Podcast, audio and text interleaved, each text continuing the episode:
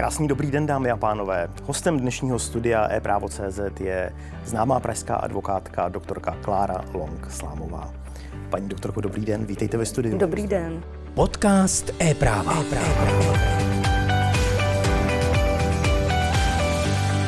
Nemohu nepoložit otázku, kterou určitě v posledních týdnech a měsících slýcháte eh, od každého kdo s vámi dělá rozhovor. Proč jste se rozhodla opustit poklidné a myslím si pro vás po těch letech v advokaci bezpečné eh, vody advokacie a rozhodla jste se kandidovat na prezidentku České republiky? Tak já jsem ty vody advokacie vlastně neopustila. A to je vlastně i jeden z důvodů, proč eh, jsem to své rozhodnutí po roce i změnila. Eh, já jsem člověk, který je zvyklý poměrně dost pracovat, samostatně pracovat a e, prostě za ta léta už e, a po těch zkušenostech e, jsem si říkala, tenkrát, když jsem si zvažovala to rozhodnutí, zda kandidovat a vlastně proč kandidovat, co je potřeba tady, tak jsem si řekla hlavně to, že už bylo dost ekonomů na tom hradě a je potřeba skutečně, aby tam byl právník ten právník eh, dokáže rozlišit, eh, kde je potřeba udělat a jaké změny. Eh, pokud by člověk byl v takovéto vysoké funkci a nikoli v, v úvozovkách obyčejným zákonodárcem uh, z pozice například senátora či poslance, uh, kde nemůže nic samostatně prosadit, absolutně. Tak pokud by člověk mohl být v této funkci, tak uh, může už z titulu autority té funkce jako takové dosáhnout změn, které jsou skutečně tady třeba a které vůbec nikdo neřeší. Já jsem se v průběhu té kandidatury de facto nebo předkandidatury, protože splnění těch podmínek eh, vlastně ty kandidáti nebo předkandidáti prokazují až eh, de facto dva měsíce před konáním prvního dne eh, voleb tak já jsem v průběhu té předkandidatury mm, iniciovala, snažila se navrhnout a prosadit určité změny v rámci některých, některých právních předpisů. A jsem zjistila, že to je absolutně neprůchozí stejně. Um, že buď eh, tomu ti zákonodárci vůbec nerozumí, nebo nechtějí rozumět, nebo se vymlouvají na to, že eh, to nemůžou vůbec o tom jednat, protože to navrhuje někdo, kdo chce kandidovat. A když eh, oslovíte člověka třeba, který se dokonce zabývá touto oblastí, a nebudu teď konkrétní samozřejmě, tak eh, a je z určité strany, která hlásá mm, jakási sociální práva pro někoho a, a ochranu obětí a ochranu žen, ochranu dětí a oni vás pošlou za někým z absolutně konkurenční jim strany, že vlastně oni asi to prosedějí eh, líp, protože jich je víc, tak eh, to si potom řeknete, tohle přece jako není možný. Uh, a já, já jsem v tu chvíli řekla, no tak já vlastně teda uh, kandidovat nemusím, pokud je to překážka pro to, aby se tyhle ty změny mohly prosadit, protože ty změny jsou skutečně potřeba. A já to vlastně můžu prosadit de facto líp z pozice té advokátky i nadále a, a jednat i z té pozice případně s těmi zákonodárce, s někým dalším, uh, než vlastně z titulu toho, že, že se o to budu snažit jako předkandidát případně kandidát potom, pokud bych splnila ty podmínky kandidatury. Nicméně tam bylo ještě, ještě víc věcí, um, které, které mě vedly tomu, že uh, ta situace teď po tom roce je úplně jiná. Uh, I v rámci mé rodiny nastaly uh, záležitosti, které jsem předtím nepředvídala a které mi de facto brání v tom, abych pokračovala v té kandidatuře. Protože já se potřebuju a chci hlavně chci se věnovat stoprocentně svému dítěti.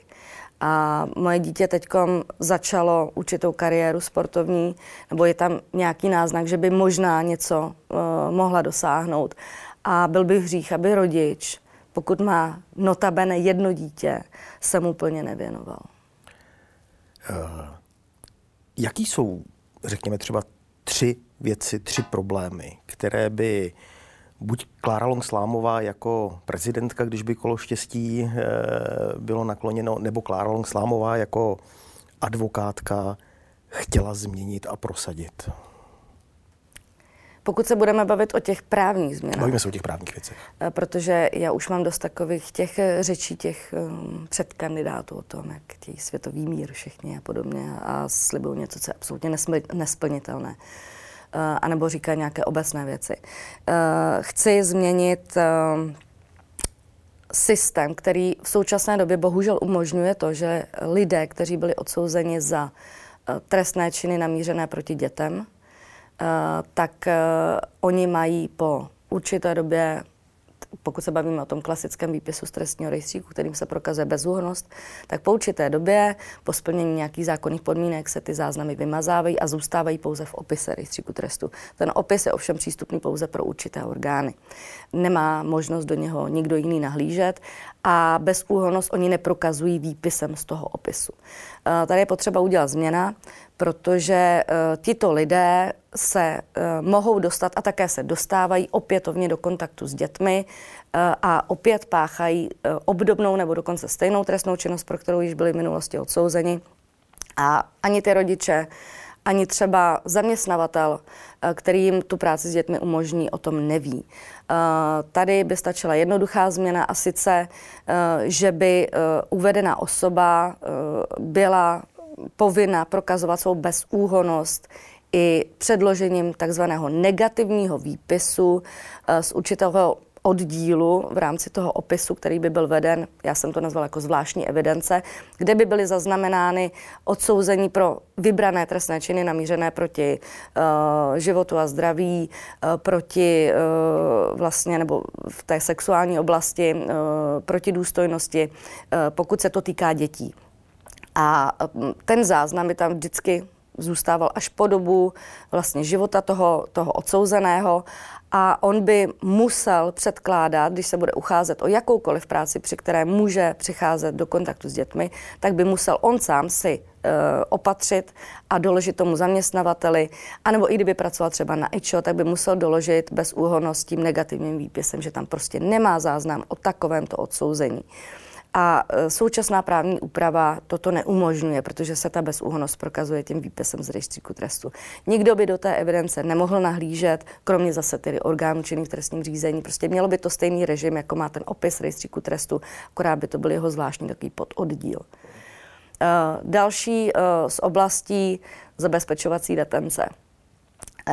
Po svobodě chodí pachatelé velmi závažných trestných činů, včetně vrahů. Stává se tak pouze z těch důvodů, že bohužel zabezpečovací detence u nás má striktní pravidla a lidé, kteří nejsou označeni jako obecně nebezpeční, tak prostě i když je tam u nich učená ta nepříčetnost, že spáchali třeba ten trestný uh, čin vraždy uh, ve stavu, kdy nebyli schopni rozpoznat nebo ovládat, tak uh, jim ta detence prostě nařízena není, protože prostě nesplnili, nebyly splněny ty podmínky pro to nařízení. Takže opět je tady potřeba tu detenci uh, automaticky stanovit u určitých typů trestné činnosti. Já jsem řešila zrovna před rokem právě takovýto případ, kdy uh, dotyčný zavraždil svou družku, uh, matku od dětí a, a je prostě na svobodě, protože uh, znalci uzavřeli, že, že je prostě pro nepříčetnost eh, neodpovědný, ale nebyly tam splněny podmínky pro tu zabezpečovací detenci. Eh, pak jsou tady změny v oblasti samozřejmě civilního procesu, kdy lidé jsou omezeni v tom, aby se domáhali svých práv u soudu. Ten zákon jim to samozřejmě umožňuje. Každý se může obrátit s čímkoliv, akorát si musí to svoje právo samozřejmě prosadit. Na tohle já necílím. Já cílím na to, že lidé se bojí se obracet na soudy, protože mnohdy ty náklady převyšují vlastně tu žalovanou částku. A já si myslím, že tady potřeba určitým způsobem zastropovat maximální limit u některých typů řízení. Teď nebudu úplně konkrétní, protože to vyžaduje opravdu podrobné debaty uh, i s dalšími odborníky, uh, s nějakou pracovní skupinou, třeba Ministerstva spravedlnosti a podobně. A je tady i potřeba změnit uh, příslušenství pohledávy, protože kor v dnešní době se lidé dostávají čím dál tím více. A není to už úplně jejich vina, jak to možná platilo před lety, že si někdo nabíral půjčky a, a dostával se sám do té, do té dluhové pasti. Ale v dnešní době už je bohužel ohrožená zatím třeba ne chudobou, ale je ohrožena prostě uh, střední třída, která prostě bez jakéko, eh, jakéhokoliv svého zavinění uh, se dostává do situace, kdy nebude schopná plnit své, své závazky, své základní životní potřeby. Uh, máme tady prostě určité příslušenství pohledávek, které může obrovským způsobem narůst a zase se můžeme občas i dostat k tomu, a ty případy tady byly, že to příslušenství prostě převýší. A uh, sice tady máme judikaturu, která uh, hovoří o tom, že lze limitovat i výši smluvních pokud, že soud může říct, že pokud je něco nepřiměřeně uh, vysoké, takže to může snížit a podobně. Ale já si myslím, že u určitých typů závazkových vztahů by vůbec možnost třeba těch smluvních pokut neměla být připuštěna vůbec. Stejně tak dobře máme tady judikaturu o tom, co může být lichevným úrokem a podobně. Ale já tady postarám skutečnou konkrétní limitaci, protože ta je možná prostě. Ta je možná do určité výše. A je tam spousta a spousta dalších věcí. Uh, věci týkající se pěstounské péče, aby to uh, bylo dostupnější skutečně pro větší okruh, uh, větší okruh osob. V současné době ta situace je nastavená tak, že lidé strašně dlouho čekají a, a ty dětské domovy jsou furt plné a podobně. A, a další a další témata, je toho strašně moc. Prostě. Nicméně to jsou všechno témata, které i jako advokátka můžete, Můžu. advokátka, aktivistka, Ano, můžete já, já se tlačit. o to snažím, ale, ale z té pozice toho běžného občana e, nemůžete úplně toho dosáhnout lehkou cestou. Musíte e, to intenzivně prosazovat i veřejně, Eh, musí o tom psát média a média, byť třeba už o těchto záležitostech psali, tak se prostě vůbec nic neděje. Ale z pozice uh, vyšší funkce ten prezident prostě může mluvit úplně o tom, jakoby s každým těm zákonodárcem. A oni by ho měli jako vyslechnout a, a říct mu potom, může on s nima jednat o těch argumentech, proč ne, proč ano, proč si oni myslí, že, že tohle to průchozí není, nebo že to není dobrý, nebo že na to není čas. Uh, on z té své pozice prostě si ta jednání může s nima vyžádat. Já z pozice Kláry Longslámové v žádném případě. Ta zkušenost, kterou jste udělala s přípravou prezidentské kampaně za ty poslední měsíce, vzbudila ve vás touhy vstoupit do politiky? Ne.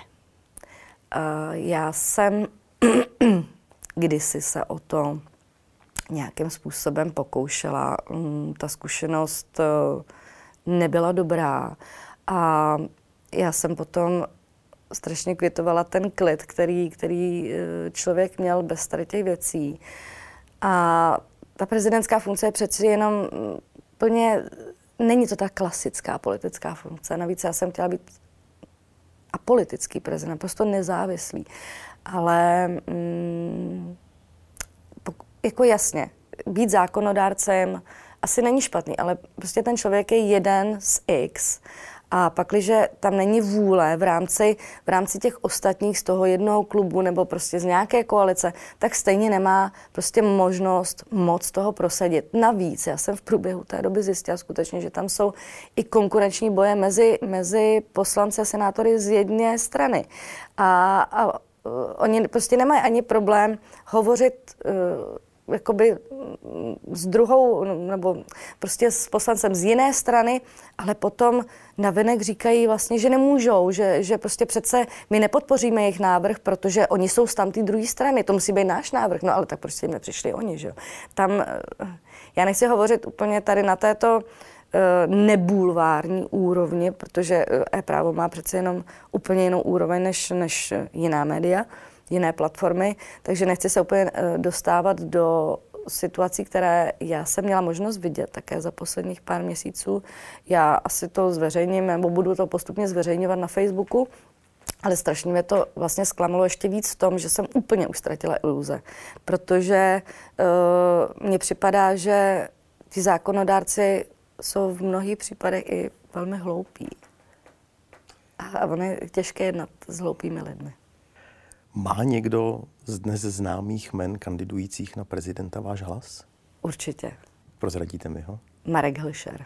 Proč? A protože to takový kliše, ale je to prostě běžný, normální člověk, který prokázal už v rámci svých minulých aktivit, že je schopen bojovat za lidský práva, je to humanista, má jednoznačné postoje uh, ve vztahu k západu, k Evropské unii, uh, k euru, jednoznačně se vymezuje a nemá s tím vůbec problém se ostře vymezovat proti zločinným režimům. Notabene i proti Rusku. A on to dělal už i předtím, když ještě tady si všichni politici, nebo takový nebudu jmenovat, ale uh, někteří politici, bych byla přesnější, podávali s Putinem ruce. Tak on už tenkrát se nebál jednoznačně říct, co si o něm myslí. Uh, takže určitě Marek Hilšer.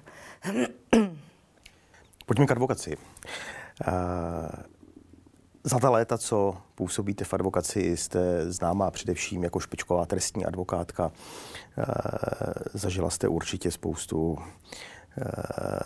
jak zajímavých, taky možná děsných e, událostí v právu. Co vás na advokaci pořád baví?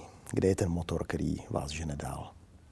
Baví na té advokaci, kterou dělám já, protože já jsem vlastně samostatný advokát s naprosto individuálním přístupem ve vztahu klientovi, tak mě vlastně na tom baví to, že po každé řeším jinou situaci a když chodím i k těm soudům, musí tam člověk eh, být schopen okamžitě reagovat na nenadále i situace, které tam eh, i nepředvídatelně někdy mohou nastat. Musíte být prostě stále připraven na to být schopen reagovat úplně na všechno.